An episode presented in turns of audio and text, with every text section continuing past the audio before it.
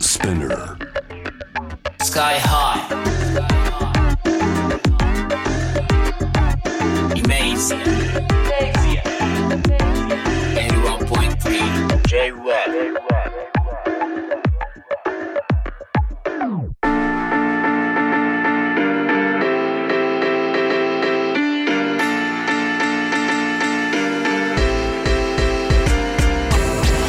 イメージやラッパーのスカイハイですえーこのコーナーは僕スカイハイがですね本当世界で7割のシェアを占めるヒップホップラップミュージックその中でもアジア最近面白いぞっていうことでさまざまなカルチャーとか価値観、まあ、ラップミュージックに基づいたものを中心に迫っていくわけなんですが今日はですね m フローのバーバルさんにリモートで登場いただいていろいろアジアの音楽シーンについてお話を伺いたいと思っておりますバーバルさんはあの本当にあの面白くて j p o p が一番人あの人気があって経済的にもでかかった時代に j p o p の中心にもいてであのその頃から韓国でも人気はあってでえっと、韓国のラップミュージックとかがこうグイグイいってる時とかあーあーにはその歌詞を提供したりしてて k p o p のグループに。で88とかが またアメリカとかでアジア初で盛り上がった時には88とも絡んでいてっていうちょっとね本当にあのアジアの音楽の盛り上がりがちょうどバーバルさんのあのお共にいる感じなので、えーいろいろ聞いてみたいなと思っております。えーそうですよねキーステープとのコラボとかねそう PK シーズン88とかで出たりそうなんですよいっぱいあるんですよでは早速登場いただきましょうバーバルさんよろしくお願いしますどうよろしくお願いします。どうもも。ご無沙汰しておりますご無沙汰してます。元気ですかはい、おかげさまで。でも、ご無沙汰していると言っても、なんか、ちょこちょこちょこ、ライブ見させていただいたり、はい。たくさんと、あの、たくさんとは、あの、ブロック FM のフェスとかに、こう、出させていただいた時だったり、あ、ですよね。ちょこはいちょこっと、あの、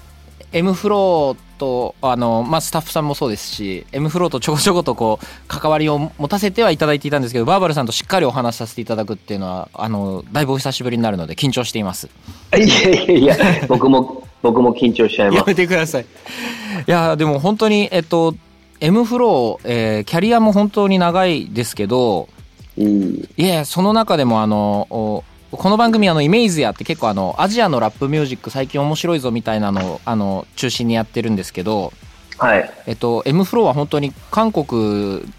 であの人気を博したあ日本のアーティストとしてもは相当あの最初期というかえ、そうなんですかもう2000年代アジアでの M フローの人気にやられてあのラップをあのやりましたみたいな韓国の若いラッパーがいるくらいなのでおうものすごマジいですかいやもうすごいあのアジアの星だと思っているわけなんですけれどもありがとうございます。あのまマジっすかっていうことでしたけどそういう反応とかってあまり感じてなかったですか韓国ですごい来てるっぽいよみたいなのって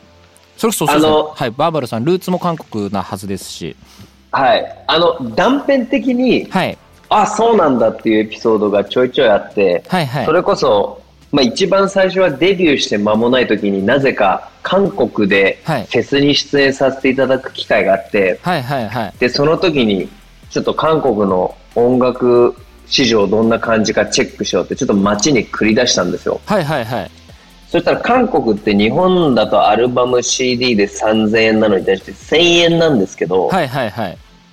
そのお店の入り口でおっちゃんが普通に折りたたみのテーブル開いてなんかブートで CD 売っててでそそそこに何を書くと M フローがあったんですよであの海賊版がおいやそれでいやあっと思ってちょっとおじさんに、はいまあ、僕の拙い韓国語でどうどうなんですかこのこのグループいいけてるんですかみたいな話をして、はいいや、こいつは韓国から日本に行ってめっちゃ頑張ってるから、あの、リスペクトだ。だから買ってくれって言われたんで、そのまま買いました。あ 買ったんですねはい。しかも海賊版であったら買ってもあの本人のところには入ってこないっていうでいでびすつし、なその、はいですし、そのおじさんのエピソード完全に間違ってたんですけど、なんかちょっと、 ちょっとほっこりしちゃったんでいいなって。なるほどでも本当にすごいですよねこのキャリアをもってして今の M フローが一番面白いっていうのが本当に最高だなと思いましたライブのあの最後の締めとかもやっぱこれで締めるよねっていうむしろ 今から行く感がすごくてものすごいあのワクワクして見させていただいておりますあ、いやいや、もうあの、恐縮です。ありがとうございます。でもあの実際に、えっと、そういった、えっと、2000年代前半とかのアジアっていうのはいわゆるその j p o p の勢いと韓国の音楽の勢いにまだあの差があった日本の方が勢いがあった時代があったと思うんですけど はい。そういった時からあの j p o p のシーンにもバーバルさんいいらっしゃってはい。でヒップホップアーティストとのコラボレーションも多くはい。最近は本当にあのあのアジア、えまあ、88ライジングだったりとか、はい。はい。えっとアジアのラップミュージックが面白いぞってなった時もあのバーバルさんそこにもすごいコミットされてると思うんですけどはい。そういった移り変わりはい。あのアジアの中で、えっとあんまりこうなんか対立構造を作りたくないけど あの、はい今一番面白い音楽の土地みたいなのをずっとこうバーバルさんいらっしゃると思うのではい。その移り変わりに関してなんかあの感じるところありましたら聞いてもよろしいですかあ、もちろんです。今、ちょうどスカイハイ君が言ってた通り、はい2000年代前半は、はいもちろん日本の市場も大きかったですし、はいはいもうあの、宇多田ヒカルさん800万枚アルバム売れるとか、なんかそういあーそうう、ですよねなんか時代、もう何百万枚売れるのが、まあ普通じゃないけど、はいまあそういうアーティストもたくさんいて、はいなんか日本の市場ってすごい、まあガラパゴスとはいえすごいなって世界からも見られていて、はいはいでもちろん韓国のアーティストもそこに注目していたわけじゃないですか、はいまあ端的に言うと韓国国内だとあのーなかなか稼げないのでさっき言った通り CD とかもうまんうあん日本よりも安いですし、そもそもあんまりはいその音楽買う文化じゃないので、うんうんうんなんかこう興行をしたとしても日本みたいに東京ドームみたいなそのでかいはいあのキャパの箱がそんなにあるわけじゃないんでどっちかというと外貨はい稼ぎに行くっていうのがすごい、なあるほどなるのほどなんだろうマインドとして強くてそれは、はいはいあの音楽のみならず韓流ドラマもそうだったんではいはいでそもそもなんかその音楽で食えないから他で食ってこうっていうところうがんなんかその CD が売れなくなってきた時に、はいちょうど もう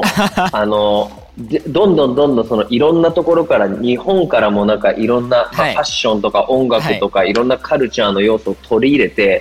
ももうどんどんデベロップしていったんでもうその CD 売れなくなったさあどうしようって言ったらもうどうせ CD 売れない市場でやってきたから、はいもうもうすでになんか慣れてるっていうか準備ができてるっていうかもう準備ができてたんで僕あのこれちょっと面白い話なんですけど、はい実は、まあ、ブラックピンクはいあの、21とかビッグバンのプロデューサーでおなじみのはいテディ・パークっているんですけど、はいはいはいテディとは僕本当にそれこそ2000年ぐらいから友達で、あそんなに長いんですねはい、ももともとそれこそさっき言った韓国初めて行った時に、はいあ、お前 M フローかみたいな感じで、おー当時あの、まだ YG エンターテインメントが、はあ、なんかあの、ジヌションってアーティストいと、はいあの、テディが実は、ずあの、ビッグバンの前身で、ワンタイムってグループの当時の G ドラゴンみたいなこう立ち位置だったんですよ。はいはいはいはいなんかあの情報としては知っておりますはい。で、なんかすごいいきなり意気投合して、韓国の街案内してくれたりしたんですけど、その後、彼日本で実は住んでて、なんとあの、なんなら、目黒の権之助坂のマンションに住んで て、あの、で、僕よく遊びに行ってたんですよ。へえ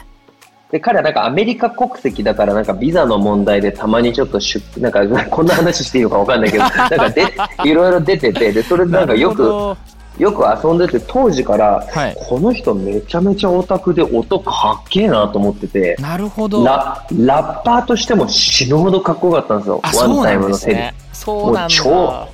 超かっこよくてなんかだから昔からいやーちょっとなんかもうもっとプッシュしていきたいからなんかが一緒に曲作ろうよとかだから m フローも早い時期からあの当時の YG エンターテインメントのヒーソンってアーティストとか歌めちゃうまかったんでフィーチャリングしたりとか、はいはい一緒に仕事は結構してたんでだから僕あのあのファンタスティック・ベイビーの和訳歌あ手とかそうですよいねやなんかいきなり振られたりとか、そうそういう流れだったんですよね。なるほどでも本当にバーバルさんすすごいですねあのいわゆる YG のテリーもそうですしはいあのーおまあ88とかもそうですけどあのヤンヤングマネーがすごいイケイケの時にバードマンとなんか、はいあのお話しされてたりとかはいなんかあのーどうそすすごいですねこういう関係のそのおもなんかユニークさというかいやいやだからでも僕、本当で出会いに恵まれてるって言ったら、本当にあの、うんあるなと思うのが、本当に、なんだろう、うーなんか、それこそ、いろんなアーティストとか、たまたまじゃあ自分も英語喋れるから、日本来ると、はいなんか翻訳んうんするとか、なんか、なんかちょっと誰かと誰かをつなぐっていうはい流れで出会うと、なんかその、まあ、音楽だったりファッションだったりとかで趣味があって、はいはいはい仲良くなったりとか、それこそ、カニエが日本来た時は、ああはいあ僕がしてたネックレスを見て、はいお前それどこで作ったんだって言われて、あ、はいこれ、これそその時僕アンブッシュ始めるちょっと手前ぐらいで、あーカスタムで自分のために作ってたネックレスだったんですよ、ね。なるほどあ遊びで、はいそしたらそれ俺のためにも作ってくれよ2日後アメリカ帰るけどみたいなだから急いで作って なんかなんかあのーっていうのが初めてのカニエの出会いでそっからだからままだなんかちょこちょこやっぱり連絡し合って、いまだになんか仲良くしてもらったりしてるんで本当なんか、まあ、いい出会いに恵まれてるなって自分でも思いますね。すごいなんかでもあのなんかこうで出会ってでもなんかそれこそ今のアンブッシュの話もそうですけどあの帰結するのがバーバルさんのあのやっぱりラップのスキルだったりなんかこういやいやいやあのクリエイターやアーティストデザイナーとしてのなんかこうセンスだったりするのってやっぱなんかすごい素敵ですねいやいやいや、もうそのすいません、そんな、もうスカイハイさんにそんなこと言われたらいやもう恐縮です。本当にもう 僕も「L ユニバース」とかも聞いたくらいの いや、そう、あの、オタクです ね。そう、あんまりね、そのこと知ってる人いないんですよ。あそうなんですかなんかあんまり僕しゃ、喋ってなくて、あその、そう今、L、L ユニバース僕の偽名で、まあ、リスナーの方で知らない人たちいるかもしれないんで、はい僕あのちょうど M フローデビューした時ぐらいに、はい同時に別名 L ユニバースっていうのでアングラから出してて、でハイドアウトプロダクションズっていうですよねまあ、ヌジャベスっていうプロデューサーと共に曲作ったのがきっかけでリリースしたんですけど、はいそうなんですあれあんまりなんか最近まで僕話してなくてあそうなんであすねのそうなんですなんかあのまあっていうのもあんまわざと自自分からそのやってるって言わないで当時あのやっぱスカイハイ君もすごいわかると思うけどやっぱりはいいくらヒップホップ好きでもメジャーでやるとそうですよねなんか言われたりするじゃなそいうなんですか。ねめうん、いまだにある僕だくかららいなんでそうい今もあるけど昔もっとなんか、 はいあのそういうそうですよねなんか強かったんで、はいはい僕は当時、まあ、ヌジャベスがまだ生きてる時にギネスレコーズはい運営してたんで、僕その時実は M フローのデモ持ってってたんですよ。あああそこにギネスにですかギネスに、えーなんかあの、行った時に、君ラップしてないのって言われて、いや、実はって言って、へーデモじあの、あの、両面10分のデモテープ持ってたんで、それ手渡して、うわーあの、ライ、ライムブローカーズって曲が入って、 曲が入ってたっていやばういデモテープ渡したら、はい一緒にやろうよみたいな話になって、すごいそれでなんかあの、かもう本当に近くのマンション住んでたんで、それで僕ついてって、その、もう、もう家宅で撮って、へでそれが最初の「エイトのミステリー」っていうアナログ版になってでおーで当時はやっぱりその M フローでデビューも決まったんで、はいなんかでさっき言った通りそのアングラメジャーとかでいろいろなんかうん言う人もいたんで、はいじゃあ僕こっちは静かにあんまり自分だって言わないで、うんうんそううんなんか M フローの力で売るみたいな感じに言われるのも嫌だからもうはいそっとしとこうって思って置いといたら、はいなんかあの当時あった HMV でアナログ版だけで1万枚ぐらい 売れてだからちょそうっとそれですよねうれちょっと嬉しかったっていうかなんかああこれ自然にこんな出るっていいなみたいなそうですよね本当に純粋な、まあ、口コミとお音楽の力でっていう広がり方ですもんねで 当時あのインスタとかないからそうですよね BBS みたいなのであった BBS そうそうスレッドとかでこれバーバルにめちゃ似てねみた いなあの言われてたのそういうをこ覚えとてあっますたんですね。あ、はいそうなんだ。結構我々あの我々の世代とかはあのうんそれこそミクシーとかでも L ユニバースっていうコミュニティとかありましたからね。えマジで、はい。え嘘知らなかったそれそれとかも結構あのみんなもうバーバルさんって知ってる状態で話してましたね。あ、本当にそう。わ か、わかる人は、わかる人はわかる。うんもうコミュニティ入。んでするレベルだとなんかあのみんな分かってたみたいですね。けああ、いや、ちょっともう超嬉しいです、それは。なんか、すごいでも本当お面白いですねバーバルさんのそのなんか音楽遍歴というかなんか生きてきたあの証がそのまま日本だったりアジアの音楽の成長とこうイコールだったりしてものすごい面白いなと思うこと多いんですけどいい、ありがとうございますい。や本当にでなんかえっ、と今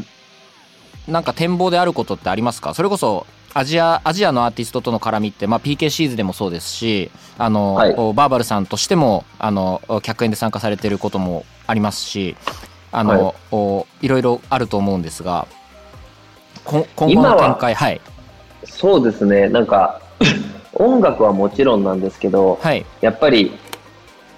その、今バーチャルではいライブとかができるじゃないですか。それこそトラビスがうんフォートナイトでやってたみたいに、とんでもないあの巨人の はい。巨人トラビスが、あの、現るみた いな。最高でしたねでもそうあれ実はもっと前からマシュマロっていう DJ とか、そうですよねビリー・アイリッシュとかがもうやってて、はいで、はいあの、結構前から僕、注目してたんですよ。はいで、モーションキャプチャースーツも自分で持ってたりするから、なんかもうこういうの、やる場所がやっとできたと思 って、このバーチャルのせ世の世界の中でライブして、その中にいるオーディエンスってまたフィジカルのオーディエンスと違うじゃないですか。そうですねそうですね本当にだから僕、そういうところに向けたはい音楽作りたいなと思って、まずさっき言ったアジアとか国じゃなくてもデジタルネイティブみたいなバーチャルになっちゃって、あの、国じゃないんだけど、はいなんかそういうところがすごいやっぱりなんか新鮮というかなんかまたその人種っていうよりはその中にいる、うんうんなんだろう例えば、うん面白いなと思ったのが、はいまあ、し視界がすごい狭くて要はそうで先すね何何センチしか見えない人がはい VR ゴーグルすると、はいその中の世界が見えるじゃないですか確かにでその中だけで VR バーチャルの世界だけで活動してる DJ とかもいるんですよあもうそんな v VDJ みたいなことですねまあそうそうですね、バーチャル世界で活動してる、本当はまあ盲目あーなんですけど、はいはいはいでもなんか実際その中では一応見えるんで、なるほ活ど動してる人がいたりとか、なんかすもう素敵だなと思って、なんか新しいなと思って、ですねはい、すごい面白いなるほどでも本当そうですよねなんかあのおただオンラインでライブを見るっていうよりはああいうなんかゲームとの親和性も高かったですしねゲゲームのコンテンツとして最高に楽しいっていういやでもあれはその、もうちょっとトラビス周りのスタッフはどういうはい感じなのかわかんないですけども、トレンドにも敏感だし、最近カニエもギはいャップとの統合の話とかニュース出たでしょ。 出てましもたうね、うますぎるよね、全部。そうですよねもう、美味しすぎる全部ストーリーも、うんなんか流れもできてるし、ですねキッドカディとの、そのアニメーションとかもなんか全部含めて、はいずるい。そうですよねもうすごすぎた。トラビスも、あの、フォートナイトのやつとか、うわーもうやられちゃったみたいな、もうあそこまでやられちゃうと、そうですよねあと、あとが、あとがしょぼく見えちゃうっていうか、あれ、それ、それありますね。確かに。あの、後から行くと、成功の後を終えるっていうのもありますけど、一発目がちょっと強すぎるとっていうのは 確かに。まあでもその代わり市場を開けてくれたんで、トラビスがやったら、あ、なんか、そうまであ、すみよんねなチェックしないとってなって、なってくれた。それまでは、なんか、いやいやゲ、ゲームやってる人たちってって、まだはいそういう人もいるじゃないですか。ですよね。はい。なんで、そういう意味で言うと、すごくドアを開けてくれた感じはしますね。なんかあの、ゆ、ゆ知り合いの、あの、息子さんとか娘さんとか、うんあの、小学校低学年の子とかでも、やっぱだから、あの、フォートナイトやってるからマシュメロは知ってるとか、そっちか、入り口そっちなんですね。みたいな、えーなんか日本の小学生で、あの、トラビスのライブはみんな見たみたいなこととかが起こってるらしくて、いや、そっち、そう。それが、はい。さすがすぎて、そうですよね。さすがすぎて、もう、なんか、もう、いや、あの、ちょっと痺れちゃいましたね。うわー、そう来たか、みたいな。しかも、トラビス・スコットって、まあ、実質、カニエ・ウエストと家族、家族になるわけじゃないですか。ああの、カーダシアン系の、あーの、はいはいはいカイリーと一緒だし、あの、かまあ、カニエはキム・カーダシアンと一緒なんで、あの、あの一族、ちょっと、変態レベルで、もう、ずるすぎるっていうか、そうかそこ一族ですもんねそう、もうすげえなって、もうすごいの一言ですね。いやーでもそそれこそ M フローまああの最近のランナーウェイズとかもあの、はい。あのおここんなこんなことやるっていうくらいあのありあのまあ言葉選ばず言うと爆笑しながら見させていただいたんですけどあ、あのミュージックビデオですかミュージックビデオあ、いや、あの、この、ああの、この流れ作っていただいてありがとうございま す。あのまさいにや本当はいリモートで撮ったんですよ、あれ。はいはいはいなので、ちょっと初リモート、初ソーシャルディスタンシングしながら撮影しないといけない時期だったんで、はいなんかあのもう本当に監督任せというか、こ のもうクリエイティブ一本での、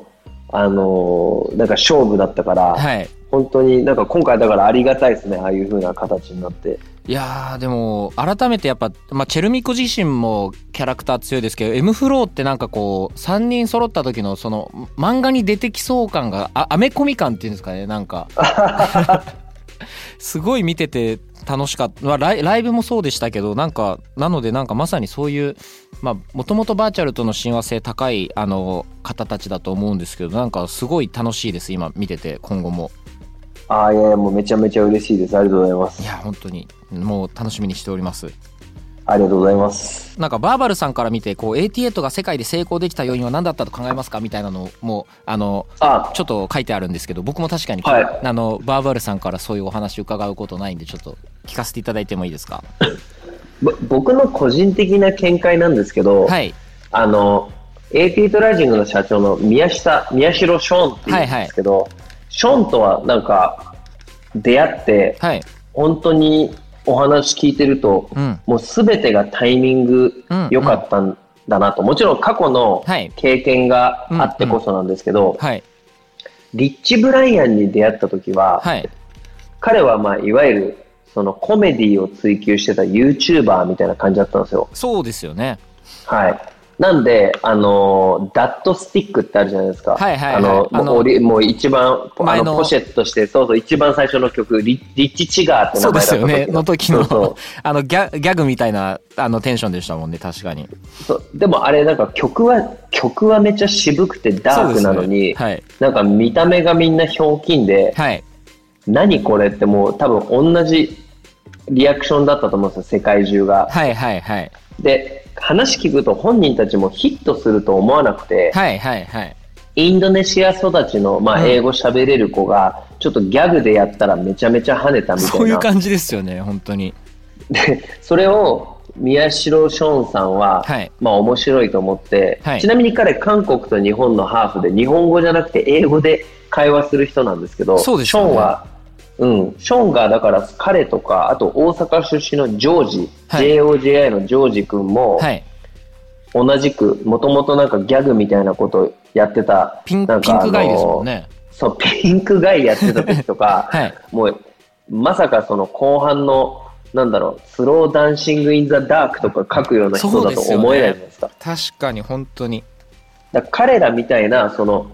なんだろう10代の10代20代前半のヒップホップ聞いて慣れてきて、はもいうライフスタイルの一部としてヒップホップがにじみ込んでいて、はいなんかそのアジア人とか人種関係なく、はいたあのなんだろうもうポップの領域に入ってるヒップホップとして聞き慣れてる人たちが、はい なんかを束ねたっていうかだからそういううんアジア人でそういうブラックミュージックが好きな人たちを集めてうんなんかその、うクルーみたいな最初はミュージックビデオを作ってる集団かなと思ったら、はあい待てよすごいアーティストも抱えてるじゃんみたいなそうですよねだからそこからなんかどんどんどんどんロスターが増えてってニッキーとかもはい入ってきたりとか、はいあのーハイヤーブラザーズとか入ってきたりとそうかですよねしてだからもう気づいたらもうどんどん興行も始めててもう本人もだからすごいペースであのショーンってめちゃめちゃビジネスマンだからいろんな投資家も引っ張ってきたりとかあそうですよなんかねうううまいんですよねそ こだから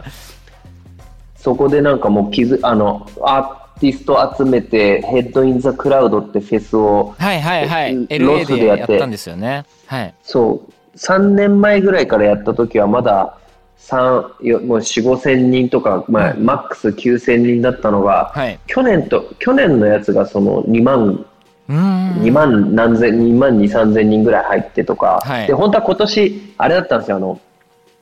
コーチェラ出る予定だったんだけど、そうだったんだそう、それキャンセルになっちゃって、はい。ああなるほどそうですよねコーチェラ自体がキャンセルになっちゃいましたもんねそうなんですよ。だからそこ、それ出てたらかなり、もう伝説だったんじゃないかなって思うんですけど。そうですよね今のタイミングその盛り上がりでやったらすごいことになりそうですもんね、はい。だからタイミング良かったし、センスがいいから、なんかその、はいではもいビジネスの乗せ方がうまくて、うーんで、うん、やっぱりこの、あの、耳がいい、もともと A&R だったから、ショーンの耳がいいから、はいそういう、こ、こいつ、うん絶対跳ねるなっていうピックの仕方がうまいんですよね。なるほどだからもうアジアンパフダディみたいな感じですよね、彼は。 確かに確かアに、ップタアップタウン辞めた直後のパブダディみたいな感じっていうかまさにビジネスマンですねしょ詳は細たくましいというか、はい、なるほどそうですねいや本当すいませんたくさん聞いちゃってあいえいえなんか長々と失礼しまいしやいやいやものものすごいあのまだまだあの時間許す限りいくらでもお話ししたいくらいなんですけど たいやぜひゆっくりちょっとそれはオフの時にお願いします、ぜひよろしくお願いします。まあ、多少やっぱ言葉もね、選んじゃうんで。 い、や全然全然もうカカジュアルにお願いしますはい、ぜひよろしくお願いします。お願いしますありがとうございます。ありがとうございますいやー、今回は M フロのバーバルさんにリモートで出演していただきました。本当に楽しかったです。ありがとうございます。こちらこそですありがとうございましたまた、あの、よろしくお願いします。ありがとうございます。よろしくお願いしますありがとうございましたありがとうございました。さあ、というわけで、バーバルさんにね、出演していただいたわけなんですけど、いやー、水野晴夫じゃないですけど、本当にいい人ですよね。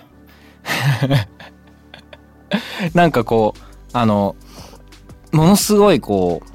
面白いことや規模のでかいこととか、